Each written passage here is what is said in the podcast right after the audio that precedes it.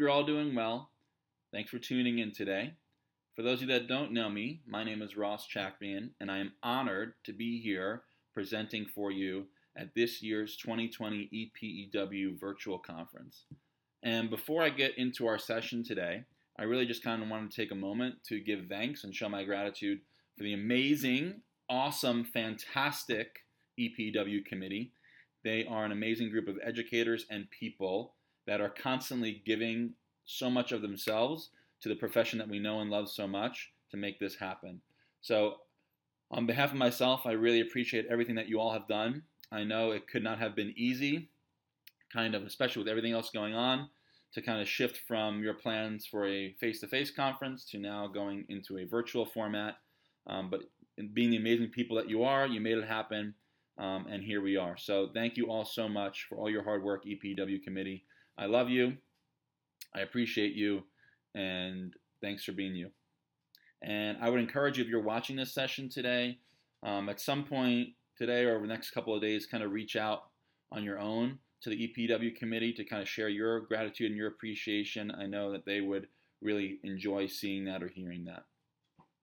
And if you have not been uh, in person to San Luis Obispo for the EPW conference in the summer each year, you need to make sure that you get there. Fingers crossed, next year um, all this pandemic craziness is behind us and we are back to normal. And that would mean that we would be able to kind of get together as we normally would this time of year. Um, I'm repping my shirt from last year. I had the privilege and the honor to attend and present last year. And being someone that has had the good fortune of kind of presenting and attending lots of PE conferences all over the country, I can honestly say that EPW is by far and large my favorite conference that I've ever attended. Um, it's unlike anything else that is out there in terms of PE conferences. It's just a super strong community family feel to it that I haven't really seen anywhere else or felt anywhere else. And it's really kind of like a PE camp. So for those of us that are super PE nerds like myself, um, I think you really enjoy it. So if you've never been there face to face, try and make it a priority to get there next year um, and enjoy the, the beautiful California coast and the awesome people. And having said all of that, um, I guess I should give you a little bit more of background of myself here before we get into the meat and potatoes of today's session. Um, so I have had the good fortune and privilege to teach um, elementary physical education for the last 10 years here in central Maryland. And nine of those years were in one district and one school in particular. Um, and I was in that position for the nine years leading up to uh, spring of last year. So 2019, at the end of last school year, I decided to um, kind of pursue a different avenue in my career, and I got uh, blessed and opportunity. Uh, I took up an opportunity to teach at the university level at Towson University here in Baltimore, um, and I did that for the fall semester of this school year, from August to um, December. And while it was an awesome experience and I really learned a lot, I don't think it was quite the right fit for me. Um, I missed my elementary kiddos quite a bit, and I needed to get back to where I thought I was um, going to be best suited for. So I decided to kind of resign from that position at Towson, and I ended up being fortunate enough to kind of fill a mid year leave replacement in a school district that was neighboring to the one I had taught in before called Anne Arundel County Public Schools here in Maryland. And I was able to fill a position mid year in, about mid January or so um, for a PE teacher that was leaving. And I was there for about 10 or so weeks before the craziness of the coronavirus pandemic hit. And then that kind of threw everyone for a whirlwind. Um, and from there, you know, was distance learning for me, e-learning throughout the rest of the year, like I know it probably was for everyone watching this conference. So for me personally, lots of changes over the last 365 days, uh, you know, job-wise, career-wise. Um, so it's been quite a whirlwind, and um, learned a lot along the way. And I'm, I'm excited to kind of share some of those things that I've kind of learned with you today, especially in relation to distance learning or e-learning, because I'm sure some of you are going to be in the situation where that's kind of going to be part of whatever your school district's plan is looking forward, whether you're fully online, through distance learning, or maybe you're doing some kind of a hybrid where you're some days in person, some days virtual. Um, so the content of this session today, um, which is called our session today is called Movement Education Success for All Through Divergent Discovery, was kind of an approach that I took to my own teaching during the, um, the time that we were distance learning and e-learning over the last few months. Um, so it served me and my students well, and I kind of wanted to share a little bit about this approach and this framework and kind of instructional model with you so you can kind of take it and maybe get it to um, try it out for yourself and see if it's something that you would want to use uh, for your own students and your own teaching. So with that said, let's get to it. Okay, so the objectives of today's session are attendees will be able to describe key principles and beliefs of the movement education model or framework or approach in relation to elementary physical education programming. You will also be able to apply the principles and beliefs of the movement ed model, framework, or approach to your own teaching. And lastly, you'll be able to apply assessment ideas and strategies to your own teaching to check for student understanding and student application of movement concepts. And the way I'm going to kind of work this virtual uh, session today is we're going to kind of quickly give a little bit of an overview of what movement ed as a model or a framework or approach is. And then we're going to kind of compare it to what you may be more familiar with in terms of a traditional skill theme approach and look how there's some differences between the two.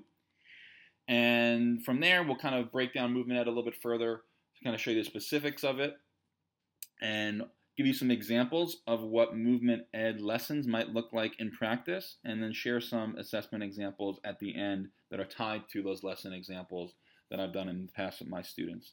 So that's kind of the, the gist of what we're going to be looking at and the breakdown for how it's going to work today. So, movement ed, what is it? If you kind of think back maybe to your elementary PE methods course back in college or when you were at university, um, you probably have talked about this as a model or approach or a framework. Um, it's it's a very popular form of an approach in terms of elementary PE. I think it is more popular, I would say, overseas than it is here in the U.S. Um, here in the U.S., we tend to do things a little bit differently, and you'll kind of see the specifics of, of the differences between what we normally do here in the U.S. compared to what this movement ed approach is, um, and a little bit later on. But what is it? Basically, it's a, an instructional model or framework or approach that is used primarily within elementary physical education that aims to expand the child's capabilities across all three learning domains. And those three domains, psychomotor, cognitive, affective, um, is they're all kind of influenced for sure, and they're all improved on in relation to what movement ed kind of brings to the table as an approach. And it's a very balanced approach, so you'll see how that's going to look a little bit later on when we talk about how those domains interact within this model. It's based upon constructivist learning theory. So if you're familiar with the idea of constructivism or constructivist learning theory, the idea behind it basically is that you're not really telling the students what to do or perf- how to perform a movement in particular in the context of PE, but you're trying to get them to figure out things for themselves through lived experiences, and you're trying to get them to build upon what they might already know to construct their own meaning from what you are uh, planning for them and having them experience. So there's a little bit of a difference there compared to what we traditionally do here for elementary PE in the States. Um, and we'll talk a little bit more about that as the slides go on as well. And like I mentioned a little bit already, it varies from the traditional skill theme approach that we here in the US are accustomed to developing our curriculums, units, and lessons around. All right, so let's dive a little bit deeper into those differences from what we here in the US are accustomed to seeing, which is that traditional skill theme approach, and how that kind of compares to a movement ed approach. So you're going to see that there's a little bit of a departure from the norm here um, with what a movement education approach looks like. So, in terms of traditional skill theme approach, teaching style, it's very teacher centered. So, if you think back again to maybe your time at your elementary methods course, college, university, probably talked about something called Mosston's teaching styles. Uh, these are the ones here that are on the left that are more of those teacher centered type of styles command style, practice style, where you're pretty much just telling the students what to do and how to do it. Um, not a whole lot of engagement usually with these types of styles here on the teacher centered side. And that varies drastically from a movement education type of approach. Movement ed is very much on the other side of that spectrum of Mosston's teaching styles. Um, and it's more on that student centered side here. In particular, uh, movement ed aligns really well with one of them in particular called divergent discovery style, which is style H here. And basically, divergent discovery, the idea of it is that there's multiple right or correct answers that students kind of can explore to a movement problem that you as the teacher have kind of introduced to them. It allows them to experience creativity, it allows them to have quite a good deal of autonomy in how they answer that question. And your role as a teacher isn't exactly to tell them what to do and how to do it. Your role is more to kind of ask those questions to facilitate their solutions. So that's kind of a big difference between the two. The foundation of a traditional skill theme approach is that it's skill based, right? So with a traditional skill uh, theme approach being more of the reproductive side of this, where students are just trying to kind of regurgitate something that you as a teacher have told them, hey, we're going to be practicing our soccer dribbling today. Hey, here's the cues. Here's what it looks like with a demonstration. Go do this, exactly what I showed you. Um, that's a very reproductive type of approach. Um, and its goal as a skill based kind of foundation for a traditional skill theme approach is really to re- reproduce that skill using those specific cues and standardized form um, to increase the likelihood of mastery. Um, I think that we all probably know that we don't really see our students quite often enough to have mastery as a real true goal um, for our PE programs um, in terms of what it needs to be to get to that point. So on the flip side of that, movement ed is more of a concept based approach. Um, and the goal of movement ed is really to get students to increase their understanding of what we call movement concepts by applying them, by having the students apply them through various forms of movement. Um, like I said, it's not about you as a teacher telling them what to do, it's about kind of them figuring that out through their own experiences um, based upon the way that you structure things in your class. So there's some definite key differences there um, from what we traditionally have done in the past here uh, in the U.S. with a skill theme approach compared to a movement ed type of approach. All right, so sticking with the idea of a departure from the norm and kind of exploring that a little bit more, this is something that might look a little familiar to you. Again, if you think back to your time at university, elementary methods class, probably have seen this movement wheel on more than one occasion. Um, if you're familiar with the book Children Moving, written by George Graham and others, um, this is always a foundation of that book. And traditional skill theme approach, like we said before, is built upon the idea of trying to improve performance related to our fundamental motor skills. So you can kind of see those being in the center here. And I think it's kind of important to note that they are in the center and they make up the heart, right? They make up the foundation of this approach. The goal, after all, of the approach is to improve upon those skills and lead to the likelihood of mastery. So you can see the manipulative skills here that we traditionally teach here in the US, non-manipulative or non-locomotor here, and the locomotor skills here. Um, and if you look at our Shape America standards and outcomes, you'll notice that this is kind of mimicked in what we see written in those standards and outcomes. Standard one, um, you know, that skillfulness standard.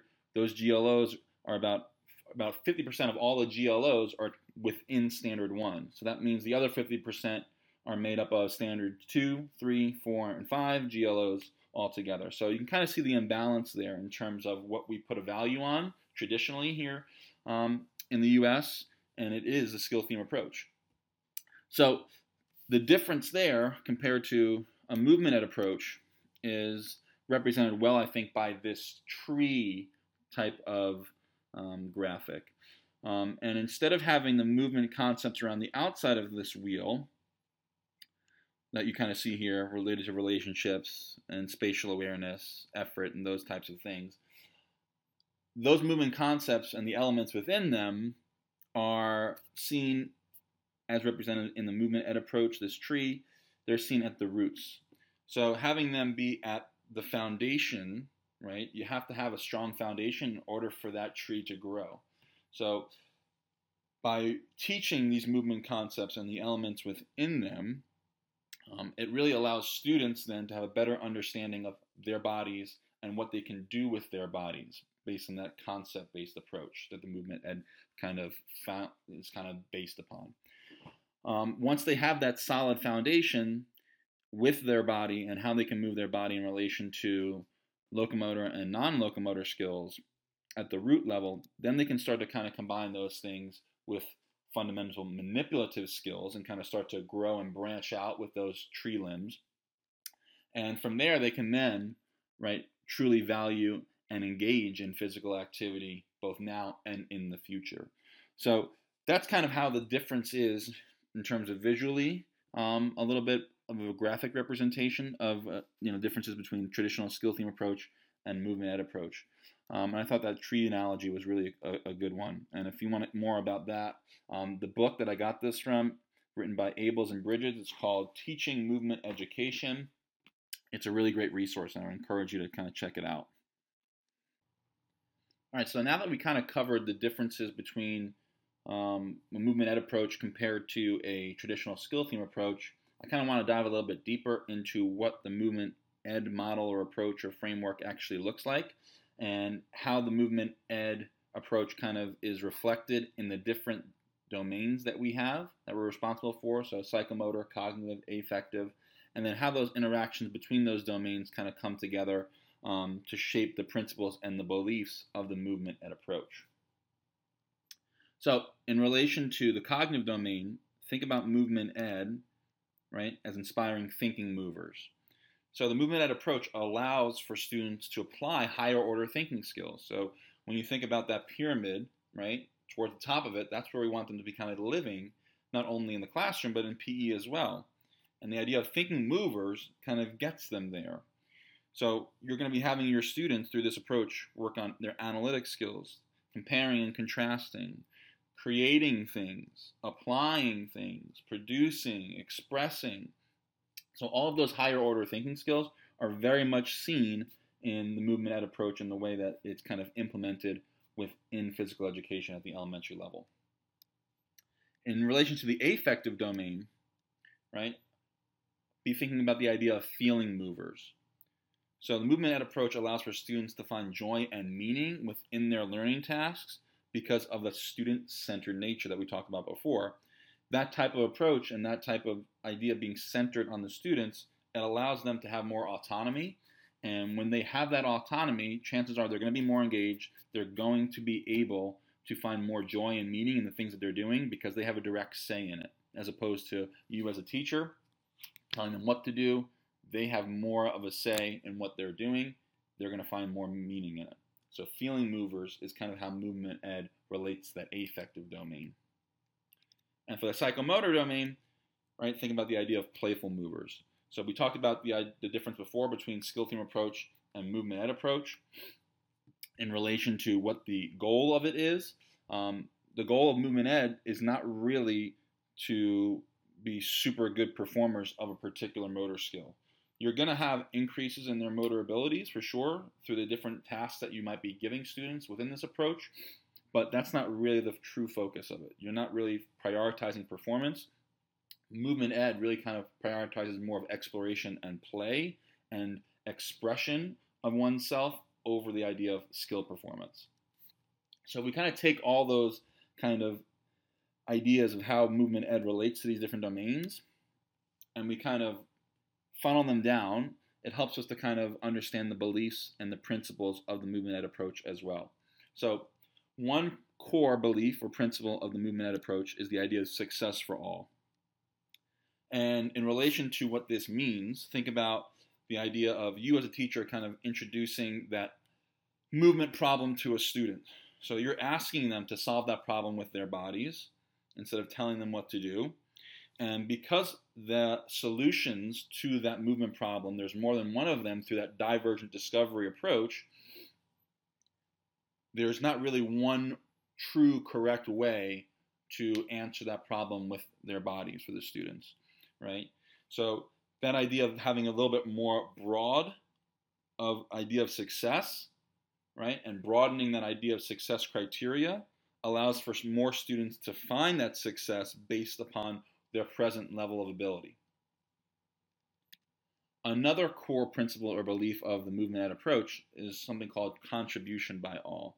So, kind of piggybacking off the idea of success for all belief, the belief of contribution by all relates to everyone in any given class having answers to these movement problems that you're introducing to your students. And they can answer those problems within their present level of abilities. And since there's multiple answers, right, to those different movement problems, students are going to be able to learn to understand that movements within this approach are likely to look different from one student to another, and then that's okay. And that we want students to be able to express themselves and be creative. And oftentimes, creativity means being unique, right? And being different than other people. And the divergent nature of movement education and the way it's kind of implemented within elementary PE allows students not only to kind of see that different answers in terms of movement are okay to a problem that you as a teacher kind of put out to them, but that they can also learn to appreciate and value and celebrate the differences of their classmates' movements, right? Compared to maybe a criteria where you as a teacher are kind of going down the line, did they meet this, this, this, this, in a traditional skill theme approach, right? That one set of kind of concrete criteria. Movement ed's kind of a little bit different than that, right? We're, we're kind of valuing the differences between movements of people rather than trying to standardize everyone and putting them into this box. And the third belief or principle of the movement ed approach is the idea of activity for all. So the belief of activity for all kind of relates to the inclusive nature of the approach, which we kind of alluded to a little bit in contribution by all, and the importance of how students are likely more likely to be engaged in the tasks involving physical activity presented to them due to kind of the premium that teachers place upon student voice and choice to express themselves through movement. We kind of tie that back a little bit to the affective domain and the idea of feeling movers as well. All right, so keeping those core principles and beliefs of the movement ed approach in mind, that idea of success for all, contribution by all, and activity for all, let's look at the actual framework of what the movement ed model is actually kind of comprised of. So, movement concepts are nothing new, right? We saw that on the outside of that traditional skill theme wheel, um, but movement ed just kind of takes it and makes that the foundation of everything instead of the skills being the foundation. So, there's four main uh, movement ed concepts that have specific elements within them. And we're going to kind of break those down one by one here. So the first kind of concept that we'll kind of explore is the idea of body. And we'll keep with that that kind of tree analogy. So you kind of see that our tree right now is a little bit of a sapling. It's just starting to grow. We have one main taproot, um, and that taproot is represented by the first main concept of the movement ed framework, which is body. So when you think about the body, think about what is the action and what is doing it.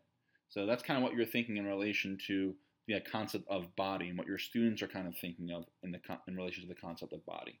So specific elements within this movement concept are body parts, right? So students being able to identify specific body parts, right? Feet, hands, knees, elbows, all that kind of stuff, all parts of the body, and exploring different things they can do with them in different ways. So another element of that body concept is body shapes. So having students explore the differences between how they can move their body in a wide shape or even stay still in a wide shape compared to narrow shape, compared to a twisted or a round shape. You can even throw symmetrical or asymmetrical in there too.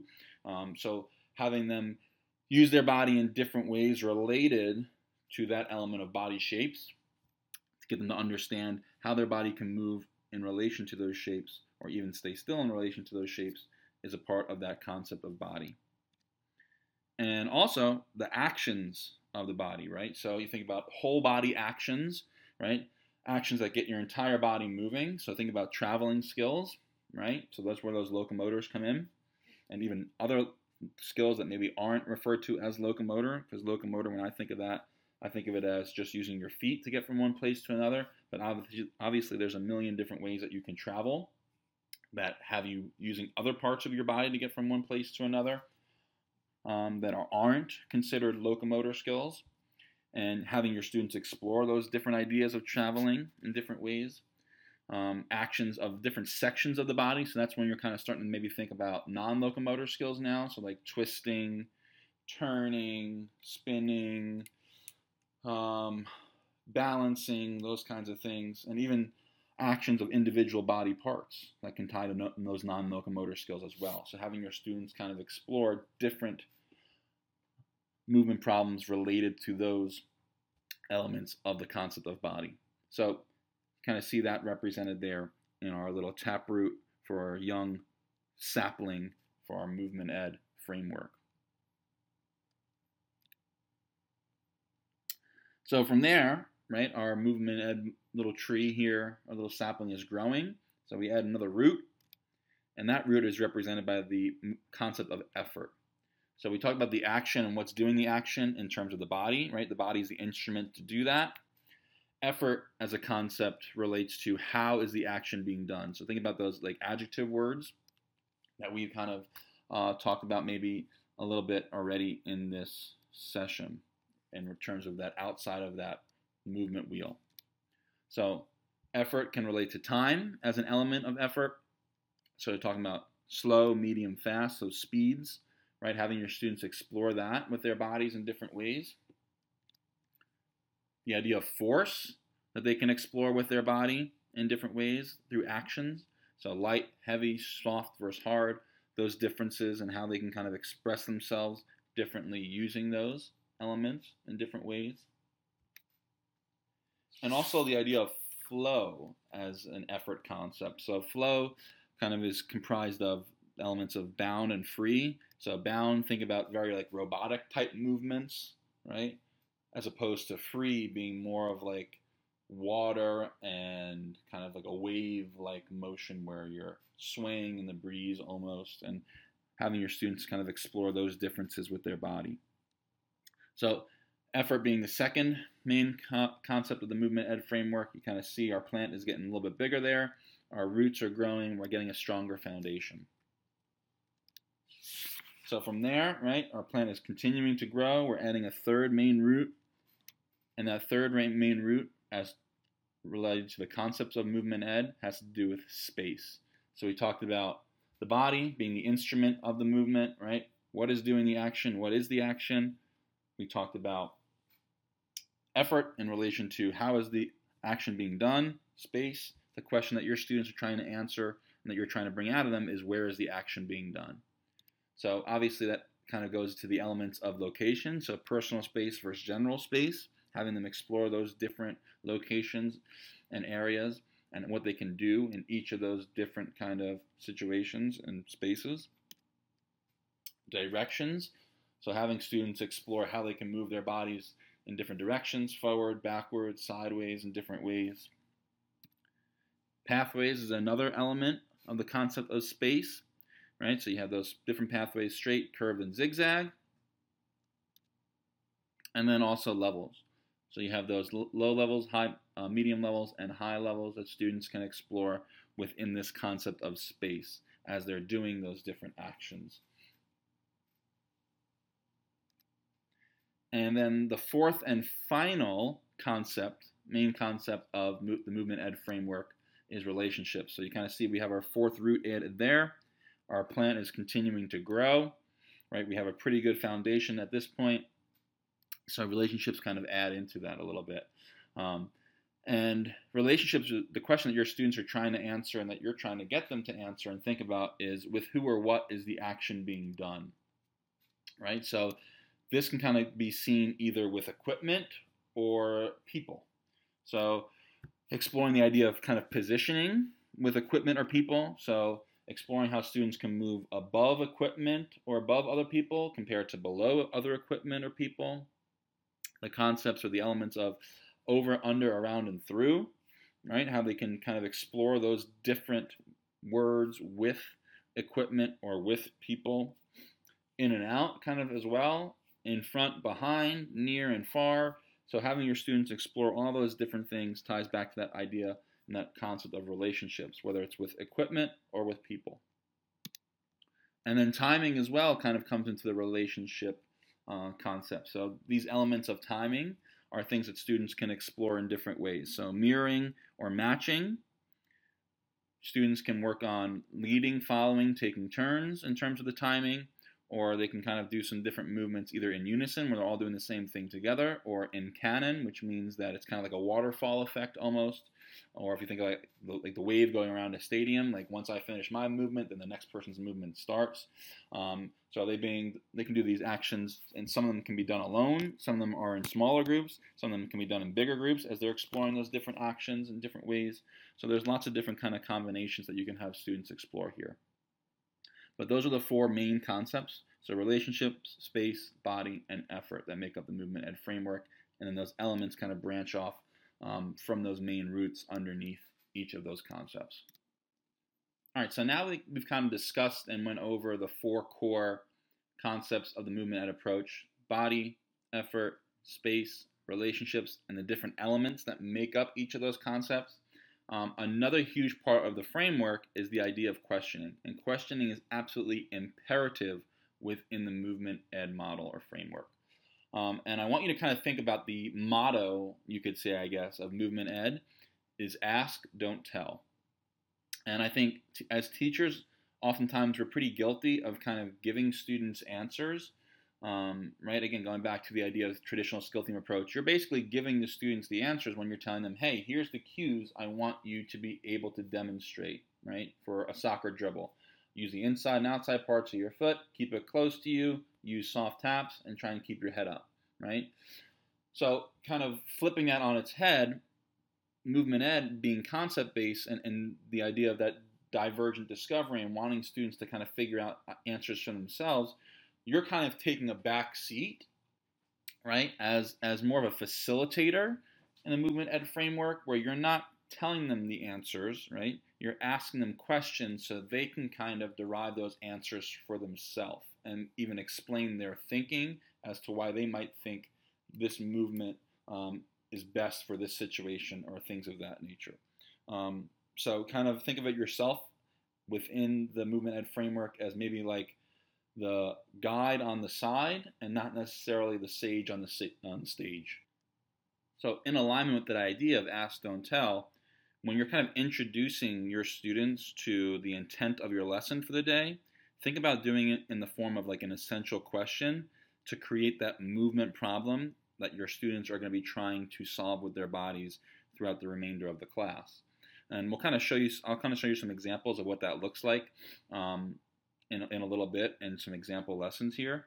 But once your students are then engaged in the main content of that lesson that main experience where they're exploring whatever concepts uh, and elements of those concepts that you kind of set out for them through that movement problem.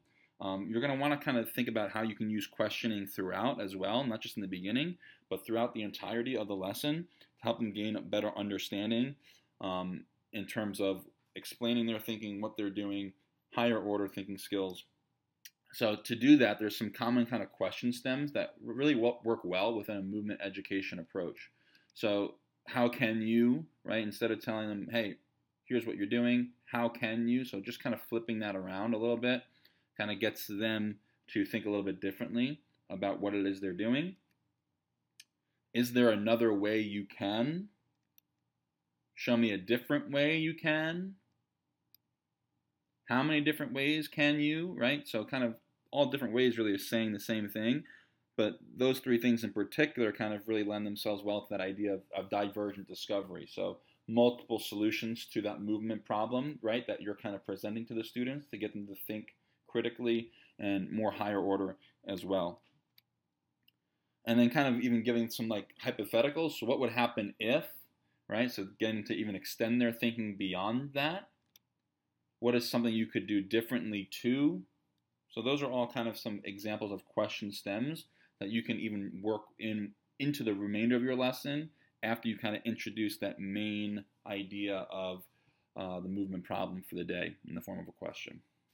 All right, so now I kind of want to share some different lesson examples with you that I've done in the past using the movement ed approach. And you can kind of see from the thumbnail here of this video that this was one of the ones I decided to use with my kindergarten students during our time of distance learning over the last few months. Um, and this was a lesson that I've kind of modified based upon one I've done face to face using the same approach. And I think one of the, the cool things and the, one of the benefits of using Movement Ed is that it works well face to face. And also for me, it worked really well with my students uh, during our time of distance learning. So that idea of giving them more voice, more choice, allowing them to use more creativity, giving them more autonomy, allowing for more exploration, I think that was something that my students really look forward to. And especially as distance learning may be something that is continued moving forward depending on where your state is with the pandemic.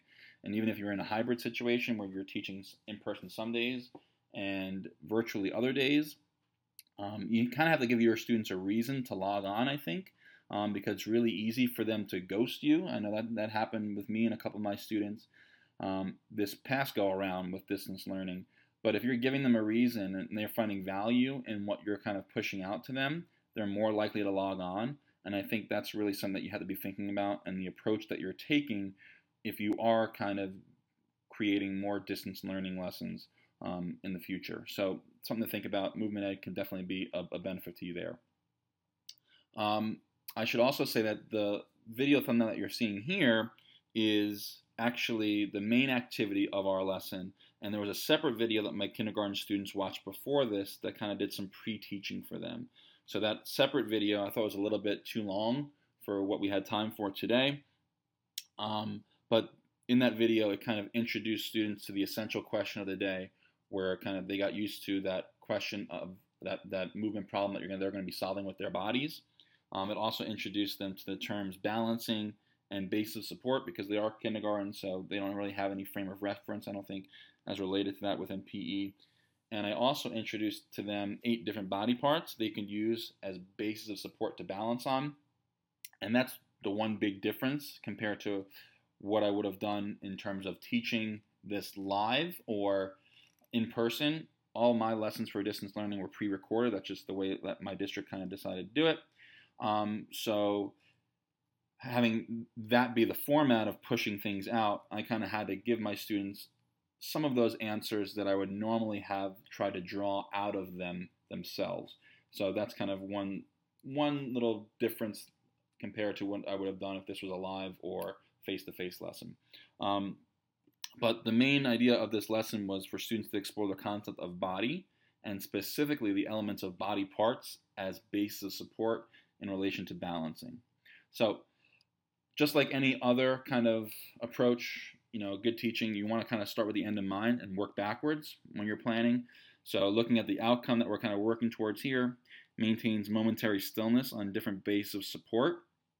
And for me as a teacher, even though I'm kind of creating that essential question in a way that is aligned with the movement ed approach, before I can get to that point, I kind of usually write specific objectives first, and then I kind of turn those objectives into that essential question for my students. So that's just kind of something that I do that makes sense for me in my planning. So, kind of working backwards from that outcome, I kind of pulled two objectives that I wanted my students to kind of be able to accomplish within this lesson. One of which was students will be able to identify body parts that are being used as bases of support while balancing. And that's the primary one. And the more secondary one was students will be able to hold their body as still as possible while balancing for five seconds. So, with those being the things I want my students to be able to do and know by the end of this lesson, I kind of turn that then into the essential question for my students, which I share with them for their learning intent for the day. So, the essential question that I shared with them was how can you use different amounts of body parts to create different balance positions?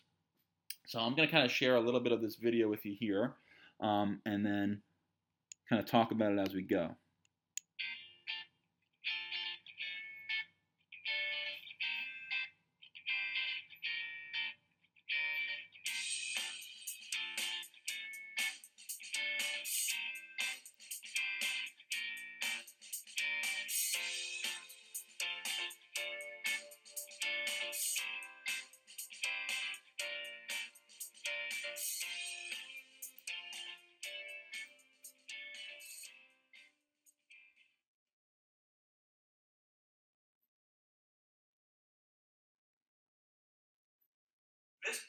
Picture is asking us to make a balance using five bases of support, or five body parts touching the floor. So I have to think to myself first, what body parts do I want to use to make up a balance? I have to count five things touching the floor. So maybe I decide to use two feet, two hands, that's four, and I have to add something else to make five. And I'll put one knee down too. So I have five things touching the floor now. One hand, two hands, three is a foot, four is this foot, and a knee. That makes five. So once I have my five body parts, my five bases of support, now I'm trying to hold myself still for five Mississippi seconds. Five, four, three, two, one, and done. And that's going to ask you, hey, point to the different body parts that you used as bases of support in the balance that you just did. So Mr. C, I used two feet, two hands, and one knee. That makes my five. So you kind of saw a little bit about how that activity worked. Um, going from there, right, I just kind of had different numbers pop up. Get ready to hold it still. Five, four, three, two, one, and done.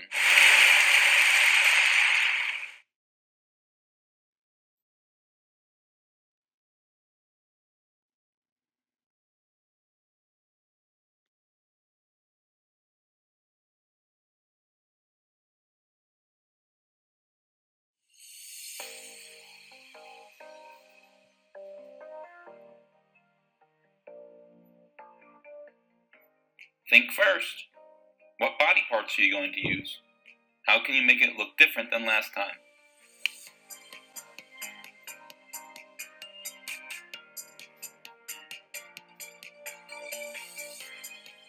Get ready to hold it still. Five, four, three, two, one, and done. So just a couple things that I kind of wanted to highlight there. So the idea of thinking movers, right, going back to that cognitive domain and how that relates to the movement ed approach, right? So there's built-in time for the kids to kind of think about what body parts they wanted to use, and that was also kind of coupled with this idea of the reflection after each of the balances that they did. So getting them to understand, going back to our objectives, going back to our essential question, hey, what body parts were you actually using, you know, to make up whatever number that was on the screen. Um, so getting them to think about those things um, really gets them to reinforce the concept of body, and in particular, what we're looking for in terms of body parts, using them as bases of support. Um, and then you also saw the idea of divergent discovery there. So the first balance used four body parts, right? They picked whatever they wanted to hold it still. And you saw kind of the second balance also asked them to use four, but I also I asked them to use and come up with four in a different way. So maybe they used a different set of body parts compared to their first go around. Um, so the idea of divergent discovery, right? There's multiple solutions to that problem. So the movement problem right there, right, happened to be, hey, show me a balance with four body parts touching the floor. Well, there's multiple ways that it can be done. Um, so giving them the freedom to kind of explore different ways they can try to use four body parts kind of gives them that um, divergent discovery kind of flexibility in there, which I think they really appreciated. So assessment within movement ed, right, is important just like within any other approach that we do. Um, an assessment is necessary in this instance tied to that lesson that you just saw to check for student understanding of concepts. So this is more of the idea of assessment for learning. So kind of like a formative type of assessment, not really a summative type of assessment. And to kind of go back to the objective that I wanted them to understand um, and be able to know, identify body parts that are being used as basis of support while balancing. So to kind of measure that assessment, or to measure that, I use the assessment um, that's kind of linked here. So I, I create a Google form for my kindergarten students that I want us to check out really quick. All right, so here's the Google form that I created. I always ask my students the same three questions when I'm doing a Google form. So what's your first name? what's your last name, and then have their kindergarten classes listed out here so they can just pick from it. And then, so basic check for understanding here for basis of support, um, kind of linking back to that objective. So how many bases of support is Mr. C using in the balance posed below? Anytime that you can use pictures, it's super helpful with Google Forms. Just gives the students another way to better understand um, what it is that you're asking. So I'm using one, just my foot there. And then from there, since I have the number of bases of support, right, answered there, what specific body parts was Mr. C balancing on in that picture? So check all that apply. I was using my feet, right? Go to the next one. And then same kind of idea for this question. How many bases of support is Mr. C using in the balance pose below? One, two, three, four. And then kind of asking them what were those body parts that I used. So I used hands, I used my foot, and I used my head. Then go to next, and then this last question here. Same thing, how many bases of support is Mr. C using in the balance pose below? Hand and a bottom, so that makes two. I'll use my hands, oh, not my head, and my bottom. And hit submit, right? And then kind of getting their students to see view score so they can see how well they did. And I got six out of six, right? And the built-in feedback feature of Google Forms is really neat, so that's something to play around with too. Um, but yeah, uh, that's just kind of one one way I check for their understanding related to that objective. Um, for identifying body parts that are being used as basis of support while balancing. All right, so that last lesson example was kindergarten, where we explored the concept of body. And now I'm going to kind of take it a little bit on the older side. So I'm going to show you a third grade example lesson using the movement ed approach um, that explores the concept of space. Um, so you kind of see the outcome there for third grade, combines movement concepts with skills as directed by the teacher. And same process that I've done I told you about with my kindergartners, I did my third graders. So my objective specifically was students will be able to create their own travel sequence by combining different levels and pathways to get from one place to another. And then from there, I kind of turn that into the essential question of how can you travel in different ways by combining different levels and pathways. And to do that, um, I kind of created this little template here from my third graders to kind of fill out. Um, and I'm going to kind of exit out of the presentation mode so we can see a little bit better. Um, and I can edit this on the spot here, but basically this template is the last, or this, this lesson was the last of three uh, lessons dedicated to combining pathways and levels while traveling. And by this point, my students had a solid understanding of those elements individually. Um, to for the concept of space, And I kind of wanted them to create something cool um, in the form of a travel sequence. So basically, the idea was to have them kind of use this as a template on Google Slides um, and kind of choose their level and pathway for each box um, to determine how they're traveling from one numbered sign that they create to another, the next numbered sign in order, and then eventually finish back where they started. So they're choosing their uh, level and their pathway by leaving the one they want for that uh, particular travel part of their sequence and then deleting the others. Um, so for example, if they knew they wanted to use a high level at first, they would click on medium and delete it. Same thing with low. And if they knew they wanted to do zigzag, right, get rid of curved and straight, and then same kind of thing on down for each of them. And, and there's a link to this template right there at the bottom um, as well. So that'd be example of, of maybe one of the travel sequences my, my student might have kind of created. Um, and then from there, um, right, assessment obviously is also necessary here.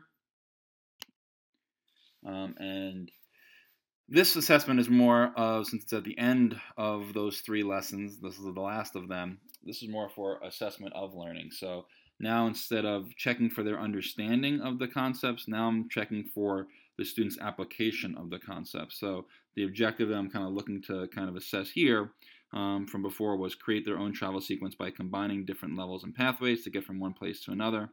And this is one of the videos that my students from distance learning with this assignment kind of sent to me. So take a quick little look.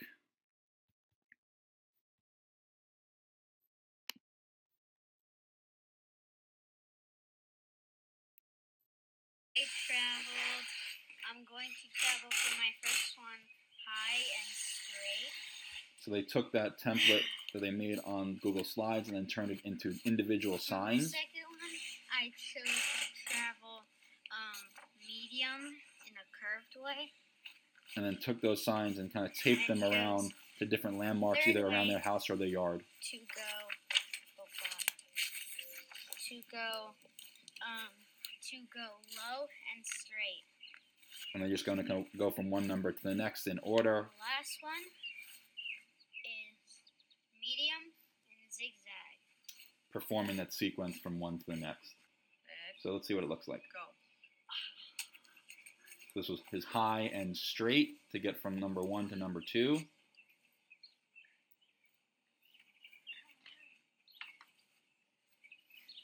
From two to three, he was doing medium and curved as he traveled. From three to four, he was traveling using a low level and a straight pathway with his dog coming in. And then to get from four back to one, he chose a medium level and a zigzag pathway. And that was this student's travel sequence. Not bad. And so from there, right, you can get that video back from your students, um, and then you can kind of use this as a rubric, right, to check and see if what they said that they were going to do on their template actually matched up with the correct level and correct pathway. So um, for that student there, I might just put yes. Let's do this. Sorry, so you can see yes, right? He did use his high level and a straight pathway. That was clearly seen in the way he applied that. Um, his second one from two to three was medium and curved. Yes, he did both of those correctly. I was able to tell that he was using a medium level and a curved pathway in that part of the sequence. Um, from three to four, I was able to see that he was in fact able to demonstrate a low level while moving in a straight pathway. And then from four back to one, same thing. I was able to see that he knew how to apply a medium level in a zigzag pathway. And, you know, different ways that you can cre- construct this rubric, obviously. Um, you can assign points to it. That's what I did within a Google Classroom rubric. Um, but yeah, there's another different way to show you how you can do a more summative assessment within the movement ed framework and approach um, that focus more on assessment of learning as, compo- as uh, compared to assessment for learning with that formative kindergarten example from before. All right, and that about wraps it up. Um, so that book that I referenced before, Abels and Bridges, Teaching Movement Education. Um, if you're interested in learning a little bit more about the movement ed model, this is a great resource. It's also got a ton of different example lessons in here using that approach um, for you to check out. So um, give that give that a look if you're interested in it. You can get on Amazon. It's got a purple cover, um, so that way you know you're getting the right one. As far as resources go, um, feel free to check out my YouTube channel right here with this link. Uh, if you want to reference these slides, um, feel free to, to use any of it. Um, you can use that link right there. Uh, I've created lots of other at-home PE resources over the last few months. Um, you can get those by accessing the shared folder on Google Drive with this link right here. And then I also have my Teachers Pay Teachers store if you're interested in supporting my work and different things that are more printable and electronic in nature in terms of more face-to-face learning that I've used over the years. You can access that stuff right here at this link. Um, you know where to find me if you're on Twitter um, at Mr. underscore C underscore PE. Um, you can also check out my Facebook page that I post a lot of resources to. And if you'd like to email me for any further types of professional development or uh, sessions or consulting work or anything like that, my email address is right there as well. So thank you so much for having me. I hope you got a good amount out of this session. And once again, thanks to the EPW committee members for making this conference possible. Have a great rest of your conference and a great start to next school year. See ya.